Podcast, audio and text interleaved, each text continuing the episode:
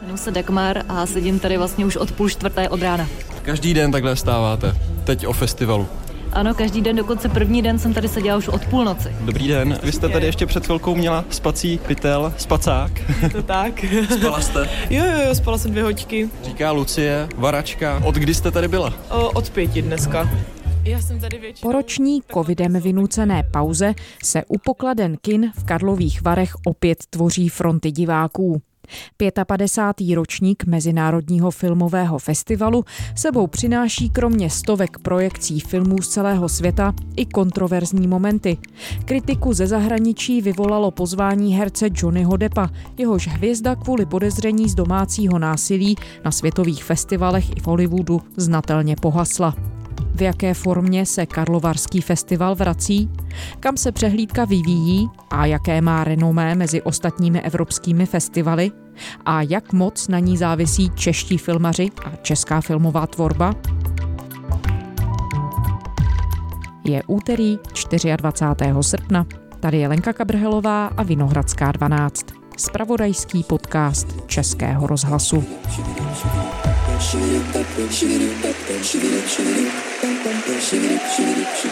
Dámy a pánové, Sir Michael Caine. Thank you.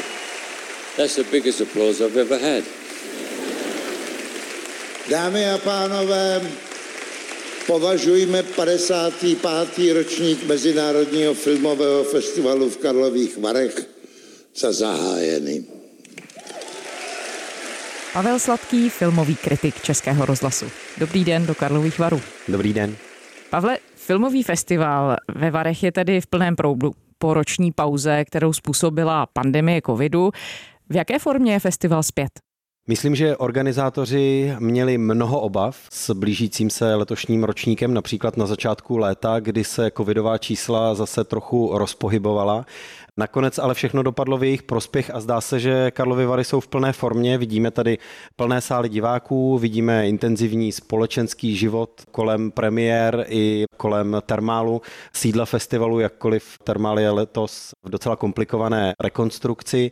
Vidíme program, který je jenom velmi mírně zúžený co do počtu filmů na festivalu. Vidíme poměrně pestrou zahraniční účast hostů k jednotlivým filmům. Takže zdá se, že ten letošní ročník Karlovarského festivalu není nijak zbytkový nebo nedotažený nebo covidem přiškrcený, ale celkem plnoformátový.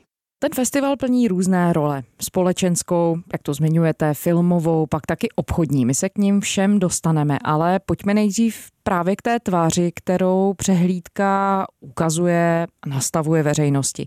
Rozporuplné reakce vyvolalo pozvání herce Johnnyho Deppa který čelil obvinění z domácího násilí, byl kvůli tomu i v soudním sporu. Festival za jeho pozvání sklidil kritiku, dokonce i ze zahraničí. Nakolik takováhle věc tu přehlídku zastínila nebo zastínuje? Je to přesně tak, že velký festival, jako je ten Karlovarský, jakkoliv je v malé republice ve srovnání s některými jinými státy, jako je třeba Cannes a Francie, plní spoustu rolí.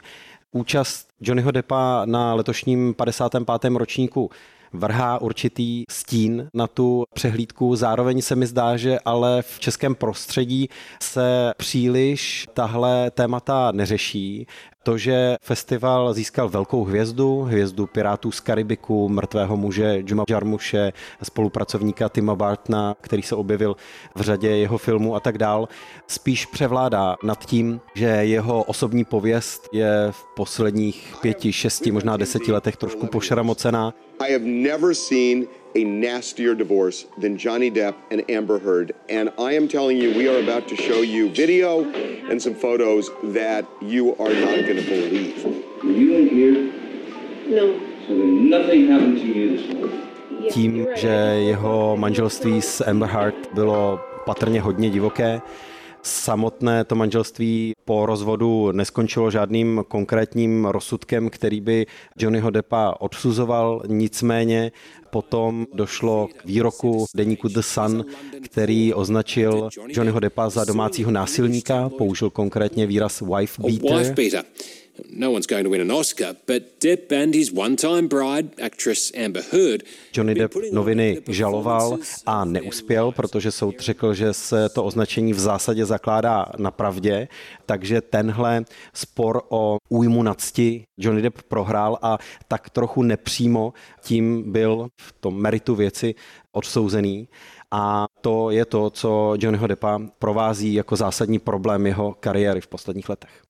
Protože on ten spor dopadl tedy i na to, v jakých filmech působí ve Spojených státech. Můžeme o tom říct, Pavle, trochu víc, nakolik to tu jeho kariéru nyní provází, jaký to sformovalo?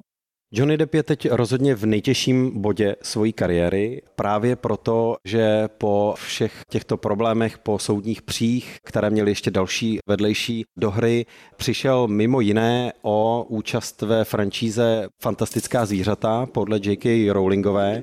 V jeho roli se má objevit dánský herec Mats Mikkelsen a Johnny Depp v podstatě tvrdí, že ho současný Hollywood bojkotuje. There's a company in Japan that's been dumping their toxic waste into the sea. The people need help. We need global attention. Dokládá to mimo jiné tím, že jeho snímek Minamata, na kterém se podílel jako představitel hlavní role a zároveň jako producent, tenhle film je v Karlových Varech v programu a má ho Johnny Depp právě doprovodit svou osobní účastí, takže tenhle film se zatím nedočkal uvedení ve Spojených státech. You cannot let your emotions run the show. Go home. MGM jako distributor a rozhodující činitel v tomhle tvrdí, že to je pouze covidový odklad ale na straně tvůrců Johnnyho Deppa i režiséra filmu to vzbuzuje evidentní nevoli. Čili Johnny Depp má teď v Hollywoodu situaci velmi těžkou. Ve Spojených státech je ta situace s morální pověstí velkých hvězd mnohem sledovanější a mnohem kritizovanější než v Česku, to je, myslím, evidentní. A možná, a myslím, že ne úplně špatně, cítí, že nějaká nová příležitost v jeho kariéře by mohla přijít přes menší projekty, autorské projekty, projekty, do kterých bude zapojený jako herec a producent a které třeba právě budou spojené i s evropskými nebo jinými festivaly a kterému pomůžou k nějaké další šanci. No a jak ve světle tohoto všeho, co jsme zrovna slyšeli, vysvětlují organizátoři Karlovarského festivalu tu volbu Johnnyho Deppa jako jednoho, řekněme, z hlavních hostů? Pro mě bylo spíš nepříjemným překvapením, že ji takřka nevysvětlují. Přestože museli předpokládat, že nějaká kritika i v tom českém prostředí ze strany médií se na jeho účast snese, tak s žádným vystoupením nepřišli. Vyniklo to ve srovnání s festivalem San Sebastianu, který se koná zanedlouho, který Johnnyho Deppa také pozval. Eh, buenos días, bienvenidos y bienvenidas a la rueda de prensa eh, de la película en sección oficial eh, Crock of Gold, A Few Rounds with Shane McGowan. Ostatně Johnny Depp tam byl i v loni na festival uvést svoji novinku hudební dokument. Eh, Johnny Depp i Stephen Deuters.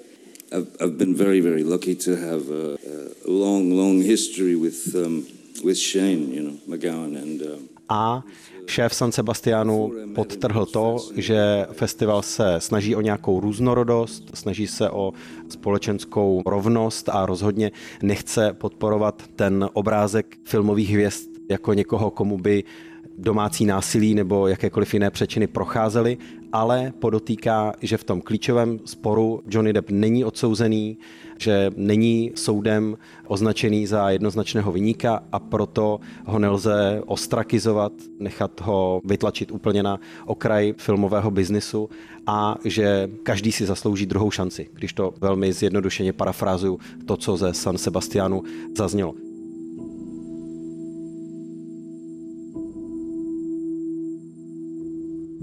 Karlových varů nic takového ani do světových, ani do českých médií nepřišlo, což je trochu škoda. Možná je to i vliv toho, že Karlovarský festival vlastně pomalej reaguje na některé změny je to nejenom možná chyba Karlovarského festivalu, ale je to chyba celého českého kulturního prostředí, to, jakým způsobem tady fungují kulturní akce, jaké mají společenské postavení a co si můžou vymáhat nebo deklarovat nad rámec programu nebo té případné star power, která ho doprovází, o kterou dlouho usilují a když potom se snese na nějaký dosažený výsledek, na nějakou velkou hvězdu, takováhle kritika, tak na to reagují spíše dotčeně.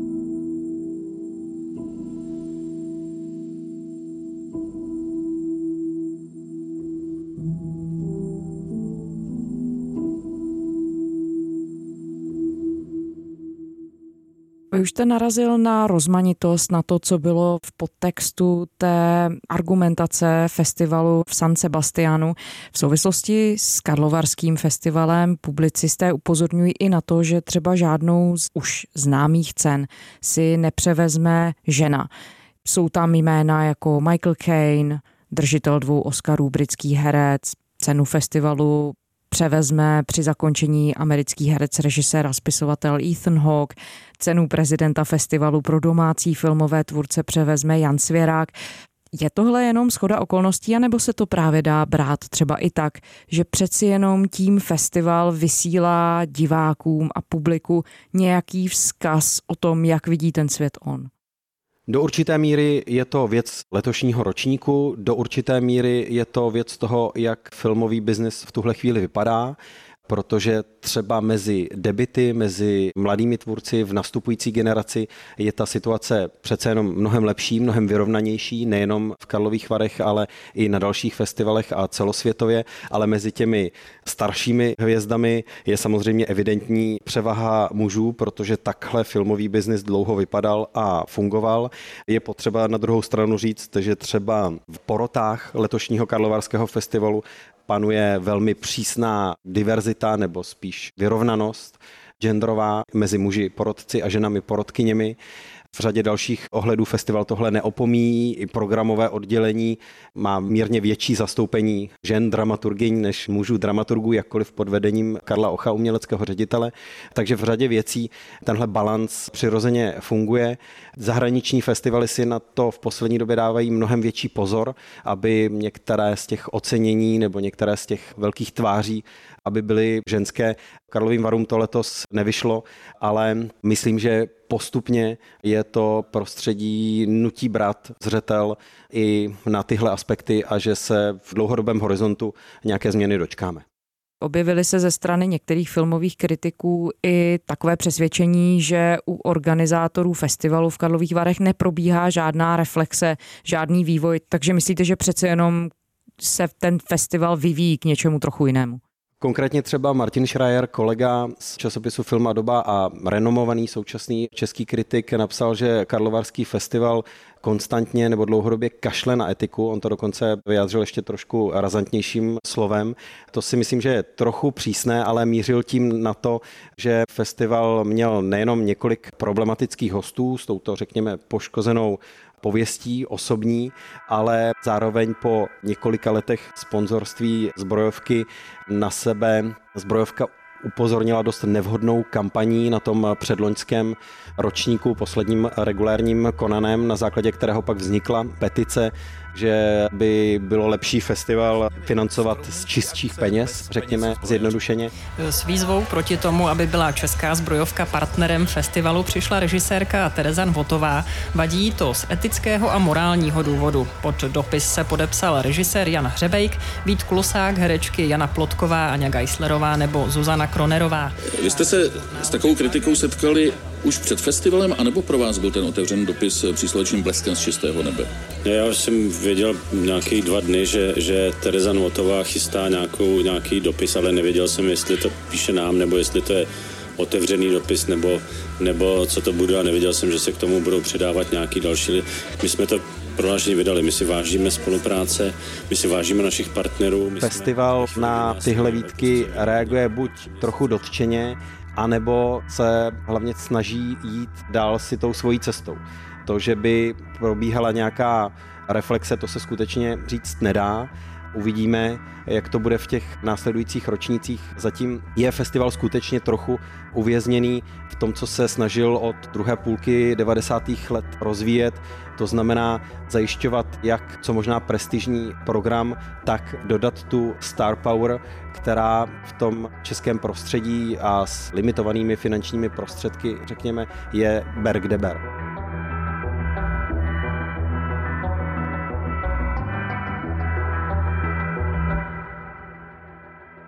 Pojďme se podívat na ty další role festivalu. Dá se říct, jakou v tuhle chvíli hraje roli pro český film, potažmo pro film ve střední Evropě? Já bych si dovolil nabídnout takovou spekulaci, že ta role pro domácí kinematografii, pro český filmový průmysl je o to větší a o to intenzivnější, oč český film neslavil velké zásadní úspěchy na mezinárodní scéně v posledních zhruba 20 letech právě to, že český film trochu ztratil kontakt především s tím současným festivalovým filmem, Karlovarský festival dokázal vynahradit minimálně tím, že lokální tvůrce, kteří přijíždějí sem na festival ve velkém počtu, udržuje v kontaktu s tou zahraniční kinematografií, nabízí snímky, které se nedostanou do českých kin, nabízí letos třicítku filmů v rámci sekce Horizonty, vybranou na zahraničních festivalech, nabízí alternativnější, experimentálnější pojetí kinematografie v sekci Imagina a podobně, čili udržuje ten český film a mladší nastupující tvůrce pořád v obraze. A to je jedna z důležitých funkcí, kterou silně vnímám. Ten karlovarský program je v tomhle, myslím, velmi reprezentativní a oceňují ho i zahraniční hosté, se kterými se tady potkáváme. A dá se popsat, jakou roli nebo jak důležitý je ten festival právě z pohledu třeba i filmových tvůrců, producentů, možná i těch obchodníků, kteří potom následně pracují s distribucí filmu. Co se tam vlastně děje za zavřenými dveřmi? Obchodní role v Karlových Varech není tak intenzivní ve srovnání s filmovými festivaly, které mají ty takzvané markety, filmové trhy, jaký je velký v Berlíně, jaký je v Cannes, jaký probíhá v Sundance, abych jmenoval i některý z těch amerických festivalů nebo ne evropských festivalů, případně třeba festival v Pusanu v Koreji pro Ázii. Je to festival, který je zaměřený spíš na uvádění těch snímků jak lokálnímu publiku, tak pro středo a východo evropské kinematografie, na které je zaměřený i sekcí na východ od západu a tuhle roli plní velmi svědomitě, můžeme říct. Ale co do těch obchodních výsledků, tak to není něco, co by bylo hlavním polem Karlovarského festivalu. Spíš jeho uvolněná atmosféra, která umožňuje i těm zahraničním účastníkům, jak vidět něco z dalších festivalů v rámci té zmíněné sekce Horizonty, dohnat určitý sklus a přidat něco z lokální produkce ze střední a východní Evropy, případně čekat na nějaké objevy v hlavní soutěži, které budou mít šanci vstoupit do nějaké intenzivnější mezinárodní cirkulace. A dá se říct, že ten festival tady může být svým způsobem nějakým třeba inkubátorem nápadů, ideí a právě opravdu tím místem, kde se protínají tvůrci a mohou čerpat nápady, energii od těch druhých? I prostřednictvím těch filmů, teď myslím. Tuhle roli určitě Karlovarský festival chce plnit. Je řada tvůrců, kteří na Karlovarském festivalu uvedli své snímky, začínali tady se svým debitem a postoupili v úvozovkách teď do některého z těch festivalů z té velké trojky, to znamená Berlín, Cannes a Benátky. Je tady řada tvůrců, kontakt s nimiž si karlovarští dramaturgové dlouhodobě pěstují ať už to jsou filmaři jako Sergej Loznica, Ivan Tverdovský, rusky mluvící tvůrci. Do Karlových varů jsem přijel už po třetí. Je to pro mě velice důležité místo. Po vítězství mého filmu Nápravná třída v sekci Na východ od západu před dvěma lety se mi změnil život. Do té doby mě znali maximálně v Rusku, ale po tomhle vítězství se na mě začaly obracet festivaly po celé Evropě. Karlovarský festival má tuhle sílu pomoci. To je pro filmaře důležité. Nebo Tomáš Vasilevský, polský filmář a řada dalších z prostoru nejen té střední a východní Evropy, kde udržují nějaký trvalý kontakt a pěstují to setkávání filmařů. Nakonec na Karlovarském festivalu letos má dojít k setkání zmíněného Sergeje Loznici a Radu Žudeho, rumunského filmaře, který vyhrál letošního Zlatého medvěda v Berlíně s tím snímkem o pornografii, pitomý porno. A je to prostor pro nějaké uvolněnější setkávání, myslím, z hlediska těch zahraničních tvůrců, které právě není tolik zatížené biznesem. Dá se tedy říct, jaké renomé v tuhle chvíli Karlovarský festival v tom evropském prostoru má? Velmi solidní, zdá se z těch zahraničních ohlasů. Velmi solidní, stojící právě na tom, že Karlovy Vary jsou nějakým oknem do regionálního prostoru, které nemají sice přístup k těm úplně největším hvězdám v soutěžním programu, jako má třeba Kánský festival, ale tohle srovnání je vlastně nefér srovnávat Karlovy Vary s Kánským festivalem. Myslím si, že zahraniční kritici a zahraniční novináři velmi oceňují ten program a oceňují pojetí toho Karlovarského festivalu.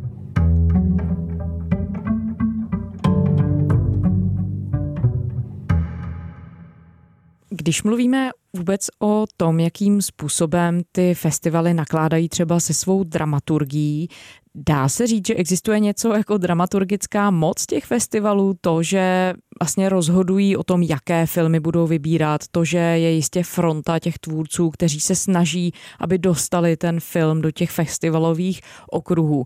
Odráží se tohle všechno potom zpětně třeba i na samotné podobě těch filmů? Přizpůsobují tvůrci třeba volbu témat nebo styl toho vyprávění, načasování premiér, tu strategii a tak dále. Teď já už mířím trochu právě do toho evropského horizontu. Vy máte aktuální zkušenost těch všech velkých festivalů. Byl jste v Berlíně, byl jste v Cannes, znáte Benátky.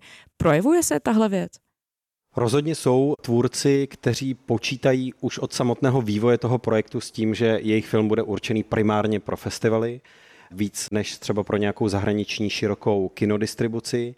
Rozhodně jsou tvůrci, kteří pracují s konkrétními tématy významnými jak v nějakém regionu, tak z hlediska nějakých kontroverzí a podobně. Čili existuje něco, co bychom mohli označit jako festivalový film. Není to úplně formulka, ale je to něco, čemu se řada tvůrců určitě pokouší přiblížit skrz různé workshopy sloužící k vývoji filmu. Je to samozřejmě škatulka, která v něčem může být potom i kontraproduktivní pro tu tvorbu samotnou. Zároveň festivaly jsou v této době, v posledních minimálně dvou dekádách, prakticky výhradním prostorem pro uměleckou kinematografii, protože ten, kdo by chtěl sledovat minimálně tedy na plátně, ne online, intenzivně artovou uměleckou kinematografii a nejezdil by na festivaly, tak k ní bude mít velmi těžký přístup, protože ten festivalový okruh je vlastně hlavním distributorem těch artových filmů, z nichž do distribuce se dostane jenom úzký výběr. Takže se dá říct, že z hlediska tvůrce, který aspiruje přece jenom na nějakou umělečtější tvorbu, tak je to opravdu alfa a omega, aby byl přítomný na tom kterém festivalu. Je to tak a celá festivalová strategie, kterou si producenti a jejich sales agenti připravují, o tom svědčí. Uvažují velmi strategicky o tom, jestli se zvládnou dostat na nějaký z těch největších festivalů a zahájit kariéru toho filmu právě tam, která by potom vedla k uvedení na řadě menších nebo lokálních festivalů, jak s tím správně naložit. I tady v Karlových Varech běžely filmy, které čekaly na svoji premiéru víc než rok a to do toho ještě žádným způsobem covid nevstupoval. Prostě tvůrci dlouho laborovali s tím, jak ten film správně uvést, jak nezačít zbytečně nízko, jak zkusit ambici naopak nastavit co nejvýš a tak dále a tak dále. Takže zpátky k tomu, co už jste zmiňoval, když se přeneseme do toho českého prostředí, takovouhle roli ten Karlovarský festival z hlediska české filmové tvorby tedy také má, dá se říct. Rozhodně ano, já myslím, že mnoho českých tvůrců je i v té pozici, že by rádi se svým filmem začali tu jeho cestu na nějakém z těch nejvýznamnějších zahraničních festivalů, zkoušejí to a když to nevychází, tak možnost premiérovat film v Karlových Varech je samozřejmě víc než vítaná. To publikum tady na místě na to často velmi pozitivně reaguje to přijetí místních filmů bych řekl, že je velmi dobré a letošní program je velmi specifický v tom, že tady je 13 českých titulů.